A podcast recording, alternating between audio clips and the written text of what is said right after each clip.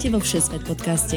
Rozhovory o všemožných miestach, všetečných ľuďoch a všelijakých nápadoch a plánoch, ako spoznať svet. Všetko pre všetkých, cez pol gule každý útorok v spolupráci so Sme.sk.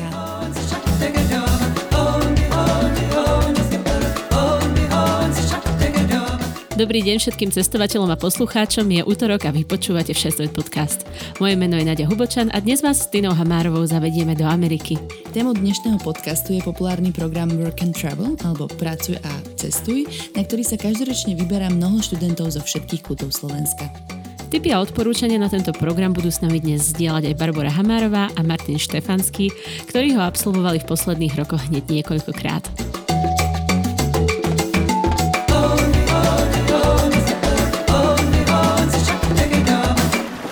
Lepšie na Veľkú noc? Majonézový šalát a vedro s vodou alebo all inclusive a krásne more? Využite voľno počas Veľkej noci. Typ od dovolenka sme SK Egypt All Inclusive za menej ako 300 eur. Naša cena je konečná, vrátane všetkých poplatkov. Ahojte všetci, dneska vítam Tinu, Ahojte. jej sestru Barboru a aj priateľa Martina. Čaute u nás vo virtuálnom štúdiu. Ahojte. Čaute. Ja musím hneď na začiatok povedať, že ma hrozne pobavilo Work and travel, ako sa to prekladá, pracuj a cestuj. Pamätáš si, Nadia, že sme mali v dejepise takú jednu kapitolu, ktorá sa volala Modli... Nie. Modli, Modli sa a pracuj. pracuj no. Hej, tak, tak sa mi to strašne pripomína. Ale dnes teda budeme hovoriť o populárnom programe Work and Travel teda. A bude to možno trochu technickejšie, taký menej zážitkový diel, ale dúfame však, že informatívny a prínosný, najmä hlavne pre tých, ktorí sa na Work and Travel chystajú poprvýkrát. A samozrejme aj pre ich rodičov, ktorí často financujú vstupné náklady na celý tento projekt. Ja som tam bola prvýkrát v roku 2010 a potom ešte ďalšie roky 2011 a 2012, čo znamená, že to bolo pred 100 rokmi, keď som bola ešte na škole. A, a my sme vtedy chodili do mesta Ocean City v Marylande a potom sme akože absolvovali rôzne výlety uh, po Amerike bolo to super a ja som vždy na to chcela dať všetkým strašne odporúčaní a vlastne nakoniec aj Bašku sme to zmotala, keďže Baška je moja sestra.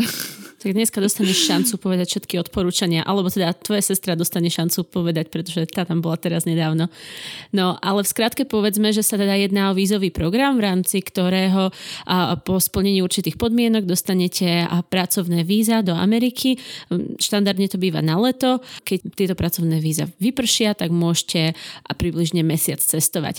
Ja som ten program tiež absolvovala, bolo to také šialené leto vo Virginii, pracovala som v zábavnom parku. A cieľ teda u mňa nebolo zarobiť, ale skôr vymeniť tento priestor v kancli a užiť si to leto, naučiť sa trochu viac po anglicky a, a pocestovať trošku. No, ale keďže to bolo v 2013, čo je dávna história, tak povedzte nám vy radšej, čo ste tam robili, kedy ste tam boli a celkovo nejak zosumarizujte v skratke ten váš work and travel program. No takže ja som bol na Work and Travel prvýkrát e, ešte v roku 2017 a potom sme sa rozhodli ísť spolu minulé leto, teda 2018 a Baška tam bola dokonca ešte aj rok predtým. Mm-hmm. No a podobne teda jak Nadia, ja som sa tiež vlastne chcel vymeniť nejaký kancelársky priestor a vycestovať. Mm-hmm. No ja som vlastne, ja som strávila prvé dve leta, tak ako ty nás spomínala, v meste Ocean City v štáte Maryland. No a tretie leto sme sa už rozhodli spolu vycestovať na západné pobrežie do mesta, maličkého mesta Cannon Beach v štáte Oregon. Uh-huh. Tie prvé dve leta som pracovala, prvé leta v pizzerii, ktorú mi odporúčila Tina. To bol vlastne môj main job a našla som si second job ako čašnička v sushi bare. Druhé leto som už pracovala iba ako čašnička zase v inej reštaurácii a teraz tretie leto sme pracovali v pizzerii opäť mm-hmm. a mm-hmm. našli sme si second job, to bolo v palacinkárni, tam sme robili keširov a potom sme si našli ešte tretiu prácu a to bolo v takom fast foode fish and chips viac menej. Jasné. Dobre, tak si úplne na úvod vlastne povedzme, pre koho je tento program určený, že kto na to môže ísť? Mm, je to určené pre študentov denného štúdia vysokých škôl v Čechách a na Slovensku, čo znamená, že aj Slováci, dajme tomu študujúci v Čechách, sa môžu uchádzať o program, ktorý je na Slovensku. Čo bol teda môj prípad. Mm-hmm. Pre porovnanie iba, ja som teda študovala tiež v Čechách a využila som teda Českú agentúru a absolvovala som pohovory na ambasáde v Prahe, takže nie sú tam nejaké obmedzenia, môžete ich využívať obe, si myslím. No a čo je dôležité spomenúť, podľa mňa je aj to, že keď sa uchádzate o tento typ víz, volá sa to konkrétne J1 víza, mm-hmm. a, tak nesmiete byť v medziročníku bez toho, aby ste nemali zapísaný určitý počet e, predmetov. Čiže ľudia, čo sú napríklad v medziročníku a píšu len bakalárku alebo diplomovku, tak myslím, že sa ho nemôžu zúčastniť. Mm-hmm. Je, to, je tam problém, keď si, keď skončíš napríklad bakalárske štúdium a pokračuješ na magisterské? No nie je tam problém, keďže to bol môj prípad. Akurát nie. je to problematické, pretože ja som mala aj príjmačky a tým pádom sme vycestovali až niekedy na konci júna, myslím, že 23. júna, čo bolo celkom neskoro, ale nebol to zase až taký, mm. taký tragický problém. Že či nechcú dokazovať, že pokračuješ v štúdiu, ako keby vieš. Že nie, tam... Či tam v podstate e, sa dokladuje tej agentúre potvrdenie o štúdiu, to znamená, že aj vlastne v tom období, kedy človek ukončí bakalárske štúdium a pokračuje plynule na to magisterské, tak myslím, že každá asi vysoká škola vystaví proste študentovi potvrdenie o štúdiu mm-hmm. a to je vlastne jediný doklad, ktorý vo vzťahu k štúdiu ten záujemca o work and travel predkladá. Oni vlastne chceli zavádzať také nové pravidlo, lebo pôvodne si sa mohol tohto programu zúčastniť aj ako skončený absolvent vysokej školy, že mohol si vycestovať, myslím, že aj Áno, po piatom ročníku. Po piatom ročníku. Takých kamarátov, hej. Ale viem, že oni chcú prísť teraz s niečím takým, že to nebude možné, lebo veľmi veľa týchto študentov tam potom ostávalo samozrejme na čierno. Aj takýchto kamarátov A aj takýchto kamarátov mám. Nebudeme menovať. Ale pozdravujeme, pozdravujeme. všetkých za mláku. Na Miami a podobne. Jasné. No takže jedná sa teda program iba pre študentov, iba pre tých, ktorí študujú denné štúdium. No a predtým, než budeme riešiť zase nejaké ďalšie technické detaily, tak možno ešte a povedz, Martin, napríklad, čo konkrétne tebe tento program priniesol a prečo by si ho odporúčal absolvovať? Skúsme trošku namotivovať ľudí na to, aby tam vôbec premyšľali ísť. Tak e, vlastne z oboch tých účastí som si vlastne priniesol kopec skvelých zážitkov. Spoznal som množstvo skvelých ľudí a teda máme veľa nových kamarátov e, z rôznych, z, Mexika. z rôznych kutov sveta. Hlavne hej, teraz posledného leta Mexičanov point je, že sme vlastne precestovali pomerne veľkú časť Spojených štátov mm-hmm. a teda pre mladých je to pomerne skvelá šanca si zarobiť dostatok peňazí mm-hmm. na, na vlastne takúto cestu. Jasné, je tam viacero možností, čo si z toho môžeš odniesť podľa toho, čo sú tvoje priority. Alebo ako ty na nakupovať každý deň v outletoch. To som mala vtedy také zlé obdobie, ale hey. už ma to prešlo. Tak môžeš nám porozprávať, že čo, prečo te, pre teba bol dôležitý work and travel program okrem nakupovania oblečenia v outletoch. Mala som nejaké oblečenie so sebou, um, ale inak to bolo dôležité, pretože som sa ako keby naučila sama fungovať, starať sa sama o seba a hľadať si prácu a byť v úplne cudzom svete a hovoriť cudzím jazykom. Takže Jasne. ja mám pocit, že to bola taká skúška prežitia. Takže podľa mňa to na tom bolo super.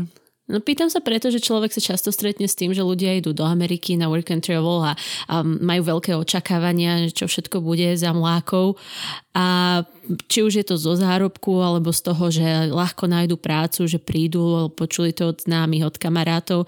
No a potom zistia, že to tak úplne nie je.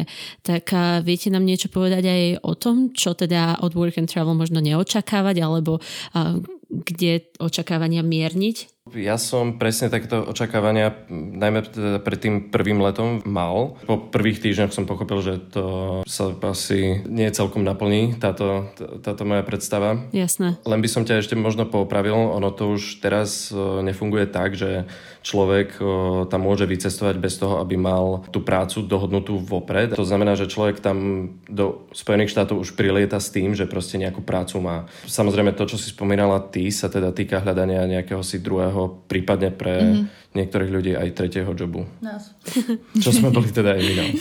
Ale ako čo sa, čo sa týka tých, tých jobov, tak tú prácu hlavnú, na ktorú boli vystavené víza, stále je to možné zmeniť. Mm-hmm. To bol vlastne aj môj prípad. A povedz, kde si bol? Kde si bol? Ja, no tak uh, ja som to prvé leto pracoval v Marylande na východnom pobreží a to je vlastne area známa krabmi. Pracoval som v takej seafood reštaurácii v kuchyni, zabíjal som tie kraby.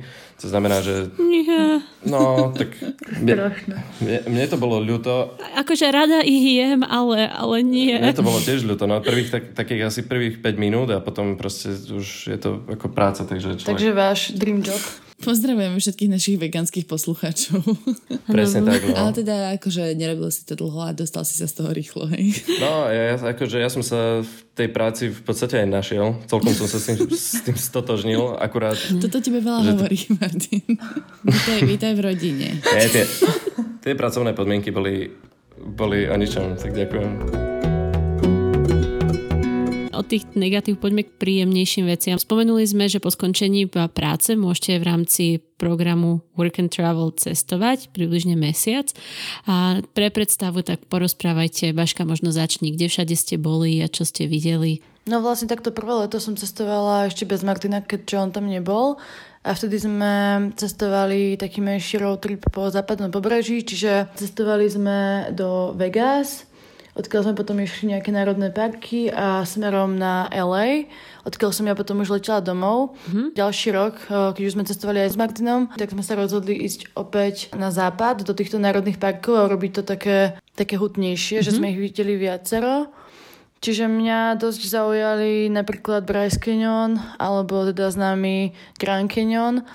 A veľmi sa mi páčilo San Francisco. San Francisco je úžasné. Hej, bolo to super, ale samozrejme okrem toho sme cestovali aj počas toho, ako sme pracovali, čiže boli sme na Niagarských vodopádoch, to bolo krásne. Boli sme vo Washingtone, boli sme vo Filadelfii. Mm-hmm. Mm, mňa celkom zaujal aj zabavný park Busch Gardens, to je v, vo Tam som pracovala. No to som si myslela. No, No tam bolo parádne. To bolo super. super. Ja, ja som tam bola. ale to bola sranda, lebo ja som si dala výzvu, ja ne, nemám rada ľudí všeobecne, keď akože sa s nimi mám tak stretávať na častejšej bázi. Takže a väčšinou tie práce, ktoré ti ponúkajú, nie sú úplný ideál. Ešte si mohla ísť čistiť ryby na Aliašku, ale to podľa mňa by tiež nebola veľká výhra. Mohla som, no, ale to zase tak nesplňalo úplne to, čo som chcela, akože byť aj v teple. No, každopádne vybrala som si, že Games Host. To sú také tie, že a, hádžeš loptičky do diery, alebo také tie strieľacie hry a také akože kolotočárske. Bola som v podstate kolotočár dva mesiace. Nakoniec som to skončila tak, že som hrala futbal s deťmi asi dva mesiace, mm. tak toľko môj prípa- príbeh. Späť. Naspäť, naspäť highlightom. Martin, kde si ty cestoval? Podľa mňa záleží, kde sa teda človek v tých Spojených štátoch ocitne, lebo podľa mňa všade sa dajú nájsť nejaké, nejaké zaujímavé miesta. A keď je človek na východnom pobreží, ako sme boli my prvé leto, tak určite mesta zo západ, na západnom pobreží z tých národných parkov za mňa určite národné parky v štáte Utah. Mm-hmm. Uh, teda Bryce Canyon, Zion National Park. Môj obľúbený je aj Yosemitecký národný park, mm-hmm. ktorý je tak severnejšie, v severnejšej časti Kalifornie.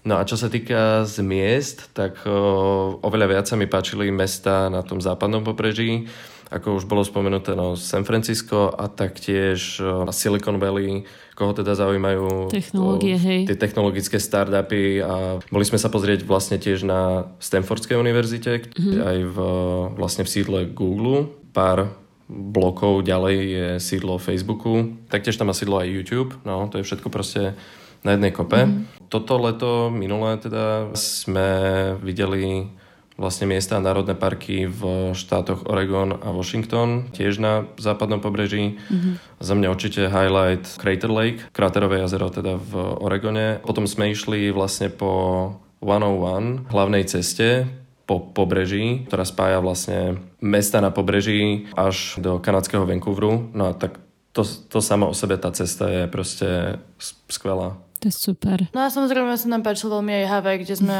išli minulé leto potom, ako sme skončili v Kanade, tak sme sa vla- vlastne vrátili ešte do Sietlu a odtiaľ sme leteli na Havaj, takže to bolo super. Hej, to som sa šla spýtať aj Tiny, lebo Tina, ty si stanovala na Havaji, že? Tiež taký uh, trošičku net- netradičný trip po work and travel. Hej, hej, to som vlastne nespomenula, keď som hovorila o tom, že čo z toho work and travel máš, tak uh, jasné, že jednak tú skúsenosť a potom je to super aj na to cestovanie a presne by som povedala, že môj najobľúbenejší výlet bol na Havaj ten tretí rok, keď sme boli takí skúsenejší. A o tom sme sa vlastne už rozprávali v podcaste v prvej sérii, tak môžete si vypočuť. Ešte by som pridala možno na tom východnom pobreží, mne sa veľmi páčili mesta Boston a Chicago. Hej, no a ja ešte doplním takú ďalšiu alternatívu, čo som napríklad ja absolvovala, a to je plavba. Dá sa plaviť s Miami typicky a môžete ísť do Mexika, alebo a ja som mala to šťastie, že som videla Turks and Caicos, Jam, uh, Jamajku a Bahamy a to bolo tiež skvelé za úžasné ceny. Um, all inclusive, keď pracujete dva mesiace, tak potom taká dovča. V podstate, hej, čo sa, čo sa týka tých plavieb, tak to by som možno len doplnil, že v septembri prichádza vlastne sezóna hurikánov. To znamená, že niektoré plavby boli aj zrušené práve kvôli, kvôli hurikánom. Mm-hmm. Museli ich prečkať buď na Floride, alebo, alebo proste v tých uh, okolitých prístavoch. To znamená, že nie vždy tieto cestovateľské plány proste všetkým výjdu.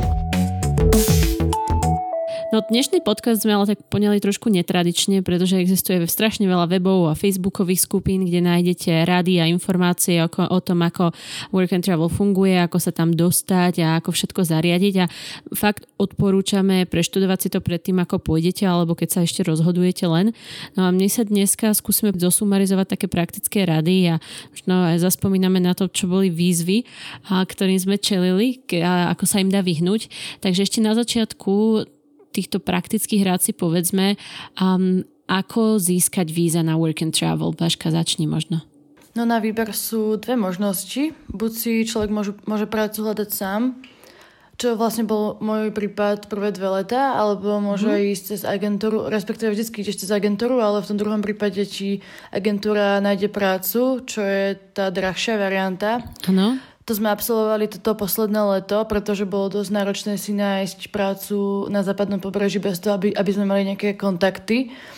No čiže to prvé leto mi dala kontakty Tina, tým, že tam predtým bola mm-hmm. tiež myslím, že 3 leta po sebe. Mm-hmm. Ale na tom západe je to fakt ťažké si nájsť tú prácu, preto by som vypichla, že ak má niekto záujem ísť uh, napríklad niekam do LA alebo prípadne do toho Oregonu, tak odporúčam, aby sa uchádzali o tento program dostatočne včas. Mm-hmm. O, agentúry väčšinou otvárajú svoje aktuálne programy niekedy začiatkom novembra, čiže odporúčam sa rozhodovať už v tomto období. Mm-hmm. No a predtým, než absolvuješ vízový pohovor, tak ti musí zamestnávateľ poskytnúť už spomínaný job offer, čiže pracovnú ponuku, kde je stanovené, koľko hodín budeš robiť, aký je tvoj plat, čo bude naplňovať tvoje práce. Wow. No a taktiež agentúry dbajú na to, aby si si zakúpil cestovné poistenie. To je, Jasné.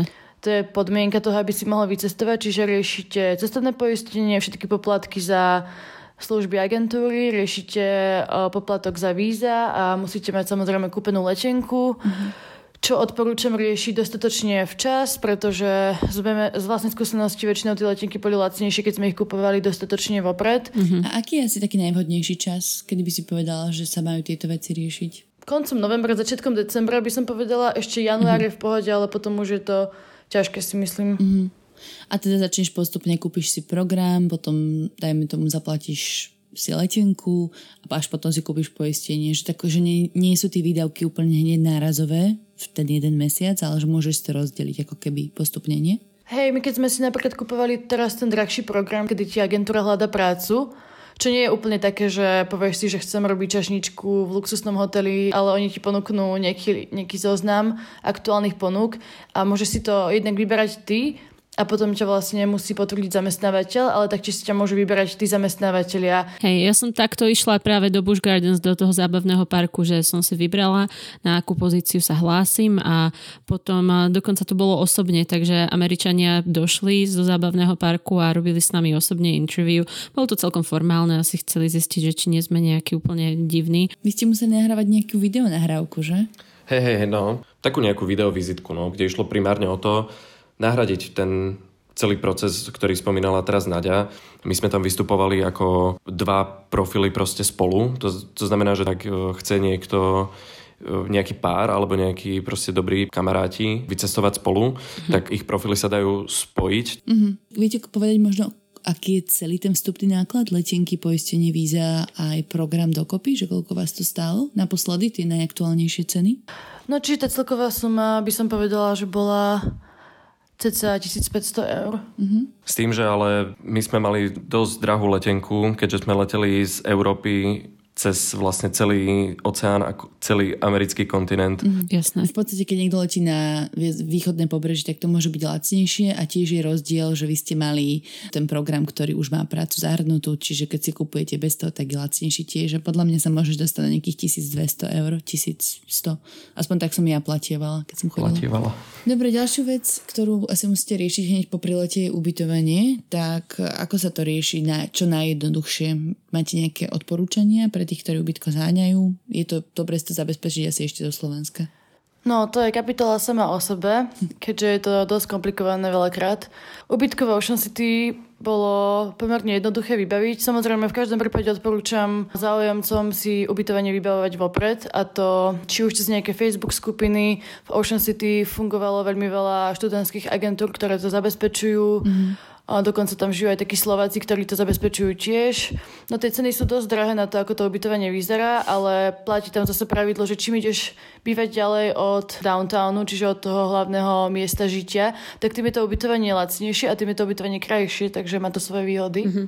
No a čo sa týka uh, ostatných miest, tak tiež je možné si v tom programe odškrtnúť to, že ti zabezpečia aj ubytovanie, že vlastne hľadaš len také ponuky, ktoré sú s ubytovaním. Mm-hmm. No a nám sa stalo minulé leto, že uh, ona tam mala uvedené tá zamestnávateľka v Oregone len, že nám s tým pomôže. Housing assistance. Housing assistance. Mm-hmm. No lenže skončilo to tak, že sme nevedeli nájsť ubytovanie, bývali sme 3 mesiace v karavane, ktorý nám ona kúpila.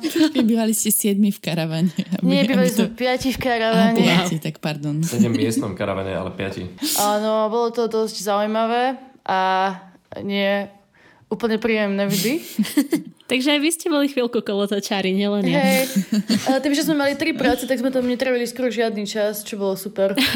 A potom, čo sa týka komunikácie v angličtine, tak a aké to bolo, keď ste tam prvýkrát došli a zrazu sa to na vás všetko vyvalilo? Tak akože v pohode to záleží potom od, od toho, ako, je, ako si človek verí. Ja mm-hmm. som bol s týmto celkom v klidku. Baška predpokladám tiež, takže tá mm. úroveň tej angličtiny sa testuje už v priebehu vízového pohovoru na americkej ambasáde. Proste tiež sa ten konzul opýta 3-4 otázky a aj na základe toho proste udeli alebo neudeli víza. Vy poznáte niekoho, kto nedostal víza na základe toho, že neprešiel jazykovým testom? To prvé leto, keď som išiel do USA, tak na tom prvom pohovore o, tam vybalil nejakú jednu otázku na holčinu, ktorá proste ostala stať ako obarená a on jej proste iba povedal, aby sa postavila bokom. Proste nerozumela Ale ja poznám ľudí, čo nevedeli mm. absolútne jazyky a v pohode ich zobrali a naučili sa počas leta. Naspäť praktickým radám, teda čo nejaký telefón a data, uh, že ako ste to riešili. Ja viem, že napríklad my, keď sme tam boli ten prvý rok, tak uh, z 10 člennej skupiny iba jeden človek si kúpil SIM kartu, ale pozor, bol to rok 2010, fakt dávno. A my sme vlastne vtedy medzi sebou vôbec nekomunikovali nejako, že by sme si volali, alebo čo. Tak od dino, dinosaurie časy. Old, old school a volali sme si niekedy z telefónnych búdok proste a takéto halze. A, takže ako sa, to, ako sa to rieši teraz v 21. storočí, prosím vás? Jasné, no tak o, práve u nás, alebo tie posledné dve letá to bolo práve naopak a SIM karty si vybavoval v podstate každý a určite odporúčam kúpiť si nejakú americkú, americké číslo. Jednak e, niektorí zamestnávateľia to už aj požadujú. A tie ceny sú asi nejaké rovnaké? Mne sa už dve leta po sebe osvedčila ako ponúka nejaký, nejaký balík za do 15 dolárov. Mm-hmm, jasné. No a potom čo s výplatou a platobnými kartami, lebo uh, väčšinou je človek zaplatený raz za dva týždne, nie raz za mesiac. Za týždeň. Alebo týždenne, presne tak. A ako ste dostávali výplatu a ako ste si ukladali potom mm. tie peniaze? No je to presne tak, ako hovorí, že je to každé dva týždne s tým, že keď si čašník, tak máš každý deň nejaké typy, ktoré teda nechceš mať doma Jasné, typy teda sprepitné, hej? A hej, hej. Čiže odporúčam si otvoriť určite účet. Ja som mala otvorený účet v Bank of America, to je taká sieť, čo proste má bankomaty po celej Amerike aj pobočky. Mali sme to zadarmo tým, že sme boli študenti, respektíve, že sme mali tie študentské víza. Mm-hmm. Potrebuješ na to jednu veľmi podstatnú vec, čo je vlastne Social Security Number, mm-hmm. čiže nejaké tvoje identifikačné číslo. Mala by si si to cez prvé dva týždne alebo začiatkom svojho pobytu vybaviť. Potrebuješ samozrejme pas s vízami a pre istotu by som si vzala aj job offer od zamestnávateľa. Mm. To social security number ináč ti ostane na celý život. Vlastne už ho potom máš, keď sa vraciaš opakovane do Ameriky, tak vlastne ho môžeš používať. Jasné. Vybavuje sa to na Social Security Administration, ktorá vlastne spravuje určitú oblasť. Hej, presne tak. Je to ako ekvivalentom, by som povedal, v nejakom okresnom meste. Klientské centrum. No. Ešte čo, čo je treba povedať, a aby ľudia neboli prekvapení, že je celkom bežné dostávať výplatu ako šek a ten šek potom ukladáte, takže nezláknite sa, že váš zamestnávateľ je nejaký ako a, netransparentný, keď vám neposiela peniaze priamo na účet, pretože v Amerike alebo celkovo v Severnej Amerike dosť fungujú šeky a je to pomerne bežný, bežný spôsob výplaty. Ináč je zaujímavé, že tie šeky si potom už môžeš nahrávať na účet aj cez aplikáciu. Ale inak ich môžeš vložiť do bankomatu a ten bankomat ti to načíta a pripíše účet na peniaze. Hej. Čo? Pripíše peniaze na No a keď už, sme, a keď už sme pri tom, pri tých peniazoch, tak uh, povedzte, že aká je hodinovka, aká je vlastne tá minimálna mzda pre študentov work and travel. Vieš čo, záleží od e, jednotlivých štátov. Ja mám pocit, že na tom východnom pobreží sú tie hodinové mzdy minimálne nižšie. V tom mm. lete 2017 som v Marylande zarábal 9,5 dolára na hodinu v, v Oregone minulé leto sme mali 11 dolárov mm. na mhm. hodinu. Čo by som odporúčala je, tak ak chcete robiť čašníka, choďte na západ, pretože tam je síce nejaká tá minimálka cca 10 dolárov aj v tom Marylande na východe a podobne, ale oni majú nejaké výnimky pre čašníkov, keďže ich potrebujú veľa v týchto mestách ako je Ocean City, Virginia Beach a podobne, čiže oni im dávajú z nejakého dôvodu na hodinu len 3,5 dolára, čo na západe tak nefunguje. Na západe ti dajú ako čašníkovi mm, normálnu sadzbu nejakých 10-11 dolárov, plus máš tipy a vlastne všetko ostáva skoro tebe. Čiže v Amerike je strašne populárne dávať sprepitné. Tam v podstate úplne všetci, takmer až povinne niektoré reštaurácie to dokonca majú povinné, e, nechávajú sprepitné pre čašníka a tak vlastne si najlepšie mm-hmm. zarobíš, keď, keď Hej, vlastne dobré si dobrý, tak dostávaš peniaze naviac. Hej, no štandard je e, okolo 15%. No a pre predstavu teda sa teraz pobavme o nákladoch na život, ktoré tam máte a koľko ste ušetriť, povedzme percentuálne z hodinovej mzdy alebo akokoľvek by ste to načrtli.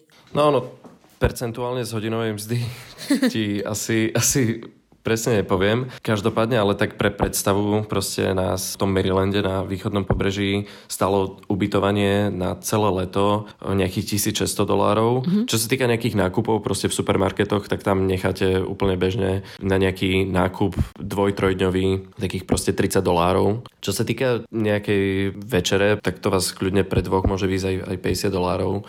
Mm-hmm. O, vo fast foode sa viete nájsť tak do 15 úplne kľudne za, za nejakých za menu. Tak prejdeme na tú príjemnejšiu časť, a teda cestovanie. Zopakujme si ešte raz vlastne, ako funguje tá cestovacia časť Work and Travel, že kedy ju môže človek absolvovať, na ako dlho a kam môže ísť. No môžeš to absolvovať, keď ti skončí práca, ktorú si vykonávala cez to leto. Ono to oficiálne je tak, že keď máš na job offery prácu do 15. septembra, tak by si nemala odísť skôr, mm. ale väčšinou sa s nimi dá dohodnúť a väčšinou sme odchádzali tak nejakého 5. septembra, prípadne môžeš ísť už aj v auguste. Mm-hmm. No a máš na túto cestu 30 dní, kedy ti stále platia tie pracovné víza, len sa zmenia zrazu na cestovné. Mm-hmm. Uh, problém je, keď chceš ísť na zaoceánskú loď, ako bola Nadia, vtedy potrebuješ aj vybaviť si ESTA víza a taktiež, keď sme vlastne cestovali do Kanady, tak sme si potrebovali vybaviť ETU. Hej, ono je to vlastne cestovacie povolenie a víza waiver 25 dolárov, alebo teda myslím 15 dolárov stojí, myslím ESTA a asi 7 kanadských dolárov alebo 8 stojí ETA a každé platí na 2 roky. Hej, a ešte čo sa týka tej ETI, tak to som bol teda kanadskej ETI, tak bol som celkom prekvapený, pretože tá sa zakupuje iba v prípade, že do Kanady prilietate. Mm-hmm. A my sme do Kanady pricestovali autom a nič sme nemuseli platiť. Už sme si povedali, že aké miesta boli asi vaše highlighty a odporúčali ste road tripy a podobne. S akým rozpočtom treba asi počítať na tieto výlety? My sme teda cestovali pomerne low-costovo.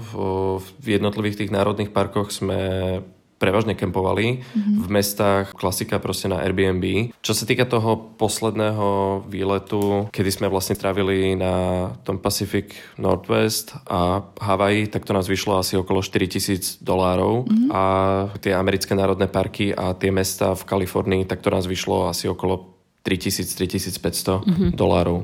Ešte v rámci dopravy ma celkom zaujímalo, že vy ste si požičiavali auto. Vy ste nešli úplne cez štandardné požičovne. Cez čo ste si požičiavali auto? Hlavne na Havaji sa nám osvedčilo požičiavací auta cez e, aplikáciu Turo. Skrátke by som to asi definoval ako Airbnb proste pre auta. Mm-hmm. Znamená, že miestni, lokálni ľudia tam proste požičiavajú svoje auta je to pomerne lacné, nevyžadujú žiadne kreditky ani nič podobné, máte tam účet, do ktorého nahráte debetnú kartu a proste z neho sa vám potom stiahne. Dá sa tam zaplatiť vlastne full poistenie, mm. takže veľmi pohodlný spôsob. Super, aj to asi je lacnejšie ako normálne požičovne? Je to, je to podstatne lacnejšie. Jediná nevýhoda toho túra spočíva v tom, že to auto si požičiate v mieste A a musíte ho vrátiť v mieste A. Mm.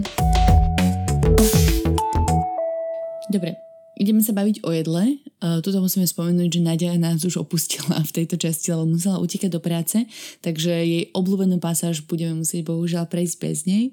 Takže povedzte mi, obidvaja, alebo Baška, že čo vás nejako zaskočilo a čo vás príjemne prekvapilo v Amerike? Neviem, čo ma zaskočilo, ale prekvapilo ma tá obrovská varieta rôznych reštaurácií. Mm-hmm. Na každom kroku máš čínske, mexické, indické jedlo, čokoľvek, čo ťa napadne. Napríklad ja som mala dobrú skúsenosť s pizzeriami, vždycky boli celkom kvalitné. No a taktiež, na čo som si ujíždela, bolo havajské tradičné jedlo poke, ktoré mm-hmm. bolo na Havaji fakt, že brutálne. A taktiež nemôžem vynechať americký tradičný Philly cheesesteak, uh-huh. čo pre poslucháčov, pre vysvetlenie je mm, niečo ako bageta s hovedzím mesom a veľa syra. Hej, strašne roztopeného syra na vrchu, ktorý tam rozteká, je to najlepšie. Je to strašne dobré. Hej, čiže je celkom, aspoň teda mňa to prekvapilo, keď som tam prišla, že oni nejde naozaj iba burgery, ale majú tam veľa jedál. A čo, ma, čo bola celkom sranda, keď som sa pýtala Američanov, že čo oni považujú za svoje nejaké akože tradičné jedlo, tak povedali, že pizza a pasta. akože cestoviny a pizza. Takže je celkom sranda, ako je tam tá talianská kuchyňa akože mega infiltrovaná. Čo mňa napríklad zaskočilo, keď si sa teda uh, pýtala, keď som vlastne videl v Ocean City v Marylande McDonald's, tak to bolo proste pomerne fakt, že stoka. Uh-huh. Kdežto akože u nás uh, celkovo tá sieť vlastne pôsobí dojmom celkom luxusného fast foodu. Hej, tam je to úplne to najposlednejšie, čo, čo si kupuješ. Čo je ešte funny, tak v, vlastne v Ocean City uh, fungovali kostoly, ktoré ponúkali jedlo, alebo uh, väčšinou to teda boli raňajky tým J1 študentom, ktorí tam boli proste na work and travel. To sme si vlastne celkom obľúbili, to sme na to chodili dosť, dosť často, v podstate vlastne každé raňajky. Mm-hmm. Šetrilo to čas, peniaze. Ináč toto, je, toto bola úplná halus, lebo ja keď som prvýkrát o tom počula, že baptisti ponúkajú ranejky zadarmo, tak úplne som videla, ako musím svoju dušu upísať no. proste niekde nejakému kostolu. Ale to tak v skutočnosti vôbec neboli, to boli len to boli zlatí ľudia. Dobrovoľníci, boli... ktorí vlastne v rámci svojho voľného času robili, spievali robili jedlo pre a, študentov no, a spievali. A spievali popri tom a chceli aj, aj, aby aj my sme spievali, ale tak proste keď má človek... ale nespievali sme. Tak ja, ja, som mal, ja som mal plné ústa proste praženice alebo niečo, tak proste... Hej, a bolo som to, ne, ne, nemusel. Nechceš spievať? A tiež teda, aby ste si nemysleli, že to boli nejaké, nejaké odpadky, tak to boli normálne, že oni, oni varili, fakt to varili v takých školách, alebo čo to nie, alebo to bolo vlastne nejaká... To boli kostoly, že To bola fara. tak, no. A ja si dokonca pamätám, že to bolo v Ocean City každý deň iný kostol varil jedlo pre študentov a sme mali taký akože harmonogram na presne, chladničke. Presne, presne to, sme, to sme mali aj my. No. Niekam inám. E, ešte jedna téma, čo sa týka jedla, a to je priberanie. No sa tak hovorí, že v Amerike sa proste vyžerieš do neprečetnosti. Tak mali ste s takýmto niečím skúsenosť aj vy? Podľa mňa všetky dievčata tam priberú a všetci chalani tam schudnú. A to je... Díky. Neuraz sa, Ale musíš... No, ja si myslím, ja si myslím, že som druhé leto naozaj schudla. To prvé a tretie leto sa nemusíme baviť, ale to druhé leto som schudla, pretože som robila čašničku a denne som nabehala dosť veľa kilometrov si myslím, takže mm-hmm. to bolo podľa mňa badateľné. Mm-hmm. Minimálne hey, pre moje hey, okolie, hey. neviem či hey. pre Martina. Ale tak je ten problém, že tam všetci fungujú na takom tom fast foode v podstate, nie? Že to je také najjednoduchšie. To bolo super, že našu stravu tento minulé leto zabezpečovali zamestnávateľia, no problém bol ten, že my sme tam boli v kuse, pretože sme mali tri práce, tak sme mali vlastne žiadne, žiadne voľno, žiadny day off asi počas dvoch mesiacov mm-hmm. a my sme teda nemali kedy ísť nikam na obed, čiže sme mohli jesť buď pizzu, alebo palacinky, alebo fish and chips. Takže to nie je úplne robio, Pavel. Hey. Tam potom človek ocení segedín a Halušky. A nejaké halušky, no. Vidíš, môžeš si tam variť, že je to také jednoduché ísť do potraviny, kúpiť si a potom akože si váriť doma? Robili ste to aj tak? Určite, určite. Ako to len si človek musí proste nájsť čas a, a chuť. A nemôžeš bývať v karavane ešte. A presne. Ne, nezdieľať jeden malý karavan uh, s ďalšími štyroma ľuďmi. Asi tak, no. A tie brinzové halušky si tam teda neurobiš, no. Tak to je jasné. Mm. My sme jeden rok robili, lebo tam niekto ilegálne doniesol brinzu, myslím, že Šimu. A takže sme robili veľkú, veľkú party s brinzovými Alebo potom ešte, potom ešte akože v tých veľkých mestách, kde žijú nejaké komunity proste Slovákov, tak tam oni majú proste tie shopy a podľa mňa tam, eh, tam nejaké takéto podpultovky asi nakúpiš. Ešte v obchodoch, keď si kupovali nejaké potraviny, tak vás niečo nejako prekvapilo? Bolo tam niečo iné ako v nejakých slovenských potravinách, na čo sa musíš zvyknúť? O, majú tam strašne veľa sladkostí, majú tam to také sladké pečivo, ktoré je nechutné, nemajú tam žiadne žemličky, ani slaninové rožky, ani nič podobné. Ani chleba. Nie, no. No a čo treba povedať, tak oplatí sa kupovať jedlo aj teda nejaké vybavenie do domácnosti, dajme tomu v dolar shopoch, čiže tam všetko stojí dolár a kupovala som tam presne sladkosti aj nejaké ďalšie potraviny. A v Ocean City sú dokonca aj obchody, kde ti dajú veci zadarmo, pretože tam sú, ako sme spomínali, dobrí ľudia. Takže je tam aj obchod, kde ti dajú denne, máš nárok na tri veci zadarmo, myslím, že. oh, fakt? Hej, ale ono sú to tí istí ľudia, ktorí sú v tých kostoloch, takže tých ľudí stretneš ráno na raňajkách a potom si tam ideš proste v čase obeda, akože po tri konzervy a proste ste najväčší kamoši po, po dvoch týždňoch. Dobre, prejdeme na party časť eh, Work and Travel v Amerike ktorá je podľa mňa veľmi signifikantná, musím uznať, lebo akože je, je to fakt sranda. E, celý ten work and travel program, ak máš dobrú skupinu ľudí a bývaš na nejakom veľkom dome, tak je to naozaj veľmi vážny party life. Ale teda vysvetlíme si, e, že možno ako je to s tými obmedzeniami teda v Amerike, e, čo je veľmi striktne zakázané a vlastne ako môžeš sa dostať k nejakému alkoholu vôbec. No čo sa týka samotného alkoholu alebo nakupovania alkoholu, tak existujú tam na to špecializované obchody, tzv. liquor story. V nich sa dá nakúpiť e, všetok tvrdý alkohol, aj vína, aj piva. Mm-hmm. Do liquor store je vlastne oprávnený vstúpiť každý kto má so sebou pás, v ktorých má proste víza a kto má proste 21 e, rokov a viac. A to isté, to isté do klubov. No, ale sú tam aj také obkľuky. Keď chceš, tak si nájdeš nejaký spôsob. Prvé leto som mm, tam išla 19 ročná, čiže som nemohla piť vôbec a to druhé leto som oslavovala 21 v septembri, ale až na konci našej cesty. Ale aj tak sa mi sem tam podarilo prepašovať do nejakého baru.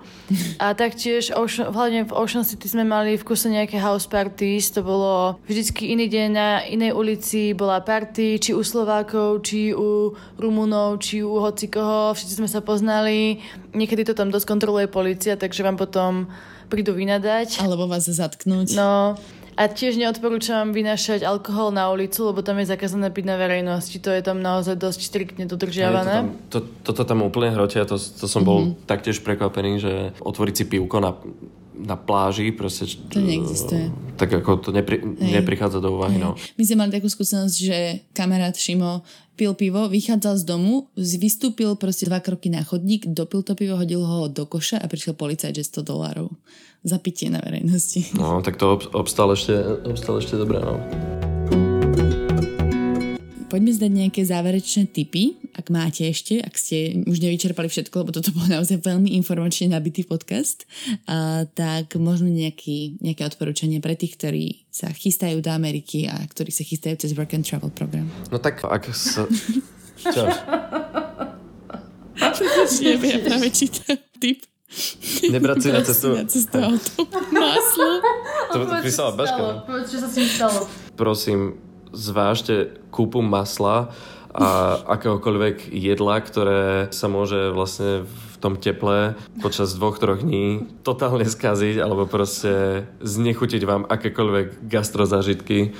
Aby sme si to ujasnili, tak naše ráno bežné vyzeralo asi tak, že sme sa zobudili v stane, dali sme si nejakú provizornú hygienu a potom sme sa išli najesť. Pamätám si doteraz, ako sme sedeli v Arčis a chlapci vyťahli z auta už po dvoch týždňoch tie chleby, ktoré vyzerali ako spočené chleby. Ale ktorým sa absolútne nič nestalo, proste ani náznak plesne, hej, tie chleby takto vyzerali aj po dvoch rokoch, mám pocit. Vyťahli maslo, ktoré vlastne už nebolo maslo, to vyzeralo ako nejaké tekuté vajcia, pretože bolo totálne roztopené, takže si sa ho nemusela vôbec natierať, takže si si vlastne poliala ten spočený chlieb tým maslom a, čo a, dali, a dali ste si k tomu tuňakov. Takže toto bolo fakt, že kombo na nezaplatenie. Hej. Dobre. Takú chuť si mi teraz spravila s tým. Zakončili sme dobre túto časť o jedle.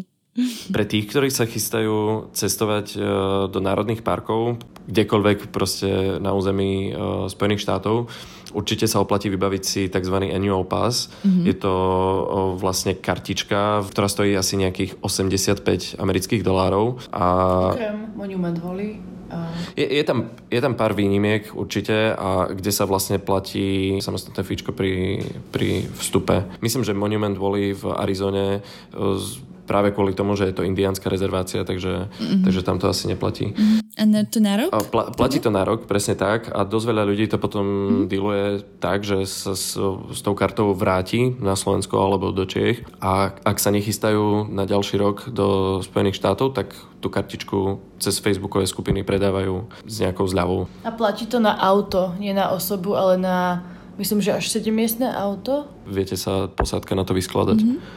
A čo by sme ešte odporúčili, okrem toho, čo sme už spomínali počas celého tohto nášho rozhovoru, tak samozrejme v Ocean City veľa ľudí využíva bicykle a ja som chodila autobusom, ale Martin si kúpil bicykel už niekedy na začiatku. Je tam veľa predajcov, ktorí to ponúkajú za lacné peniaze, čiže môžeš to využívať celé 3 mesiace a potom ho môžeš niekomu buď predať, alebo ho tam proste len tak necháš. A to je asi všetko teda. Ešte, ešte nejaké Máte nejaké posledné slova na záver, keby niekto váhal, či ísť na work and travel, alebo neísť? No ja mám veľa takých kamarátov, čo sa boja vycestovať sami, že chceli by aj ísť na work and travel, ale nechce ísť nikto z ich okolia. Mm-hmm. Týmto ľuďom by som odporúčila len, že fakt nebojte sa, nájdete tam kopec ľudí, ktorí sú tam v rovnakej pozícii ako ste vy, je tam veľa študentov, pracujúcich, na tieto víza, čiže uh, ja som takto sama cestovala prvé leto Nemala som žiadne skúsenosti, nemala som žiadne kontakty ani nič podobné, ale vybavila som si ubytovanie so Slovákmi, ktorých som nepoznala a bolo to jedno z najlepších z najlepších... Uh... Liet. Ako sa skloňuje slovo leto. Dneska som sa chcel tomu vyhnúť. Najlepších zážitkov.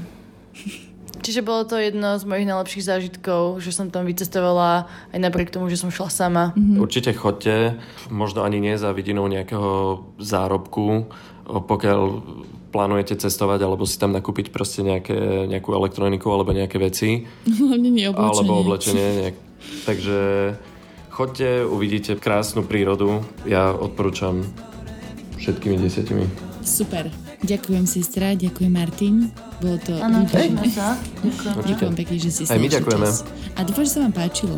Ste spokojní? Mm, vždy. A ostaňte verní poslucháči.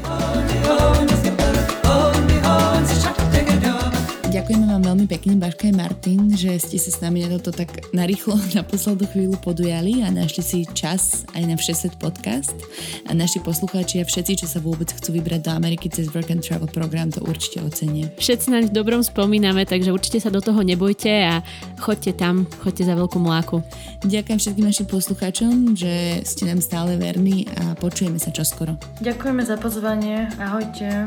Čaute. Ďakujem, majte sa krásne.